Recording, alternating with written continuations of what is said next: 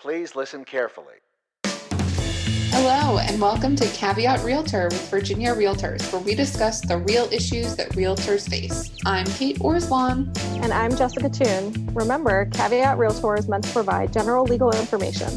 The information, forms, and laws referenced in this episode are accurate as of the date this episode is first released.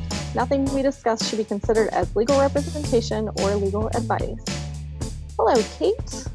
Hey there, Jessica. How are you? I am, you know, day day to day, Kate. Day by day.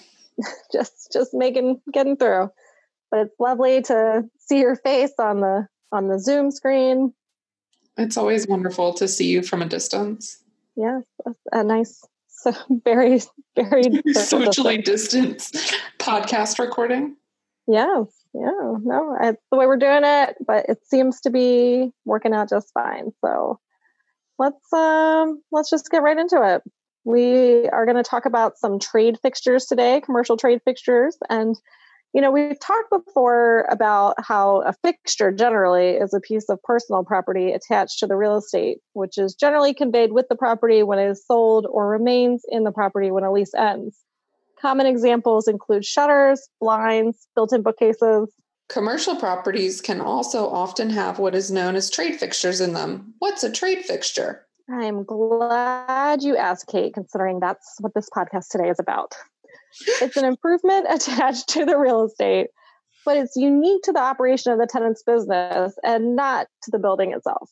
So, a common example of a trade fixture is a steel prep table in a restaurant kitchen that is bolted down to the floor. Right. So, in a house, a kitchen island bolted down to the floor would convey with the property. But unlike regular fixtures, trade fixtures usually do not remain with the property after the tenant's lease ends.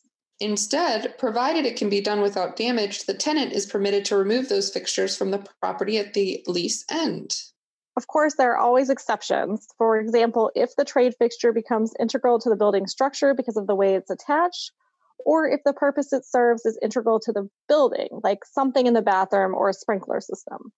And what does without causing damage mean? Well, the landlord and tenant could have differing opinions on that. So it's always best to be proactive about trade fixtures in commercial properties. And you can do this in a few ways. First, when you're negotiating the lease, you want to discuss everything in the property that is expected to stay with the property at the lease end. Next, you should discuss any trade fixtures that the tenant expects to bring in, how they will attach to the property, and how they expect to remove them. If any will become integral to the structure or purpose of the building, identify those as something the parties agree will remain after the lease ends. You may attach an exhibit to the lease listing ownership of different fixtures after you agree.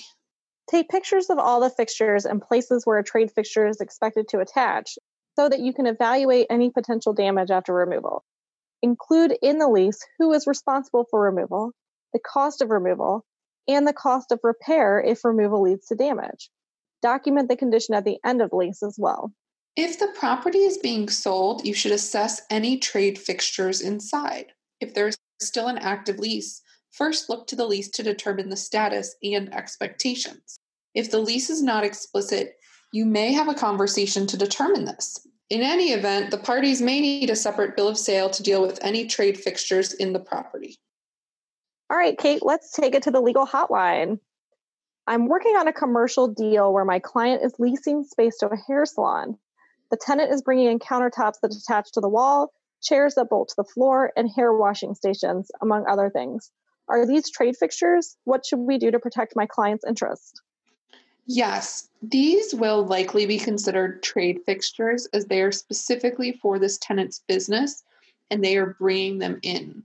To protect your client's interest, you should clarify the tenant's intentions toward the property, memorialize any agreements in writing, Take pictures of the space, particularly those areas where the fixtures will be secured, and discuss and agree in writing as to who is responsible for removal and cost of repair, if any is needed. Jessica, a restaurant tenant has defaulted on their lease. The restaurant is no longer operating, and we have changed the locks, but much of their equipment, including tables and chairs and kitchen workstations and appliances, remain. The tenant bought all of this into the space. What do we do now? Can my client, the landlord, take possession of this personal property? Well, first of all, Kate, I'm going to imagine that there are already some lawyers involved, which is definitely necessary here. But looking at it from a 10,000 foot view, both sides may have some rights here. It depends on too many things to cover in this podcast, unfortunately.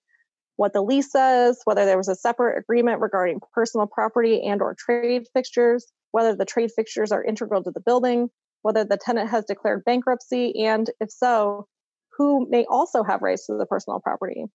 That tenant may have other creditors who want to get in line for their piece. It also may depend on whether your client wants to or is able to turn that property around to a new tenant and wants the stuff gone.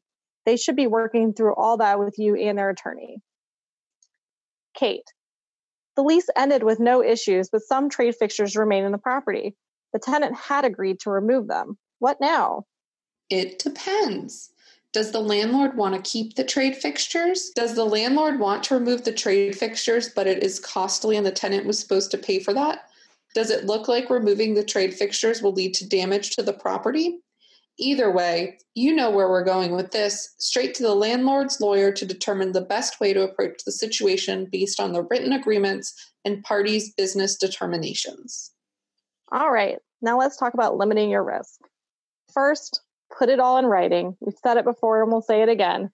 Make sure all your intentions and agreements between the parties regarding trade fixtures are in writing and clear. Document the condition of the property, particularly areas where trade fixtures will be attached at the beginning and end of the lease. If the property is being sold mid lease, be sure to account for any trade fixtures in the property and don't assume they will remain after that lease ends.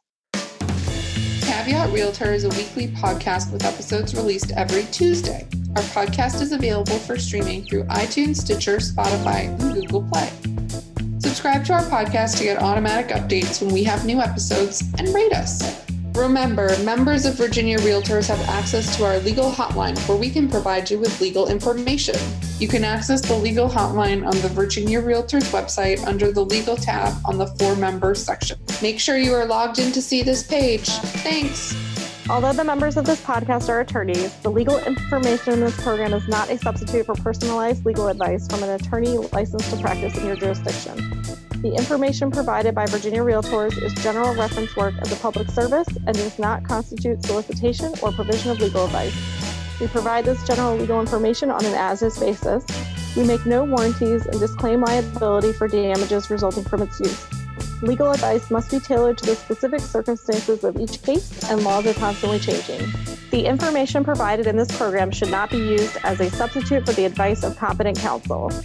This has been a production of Virginia Realtors Copyright 2020. This podcast features the song Please Listen Carefully by Jahzzar, available under a Creative Commons Attribution Share Alike license.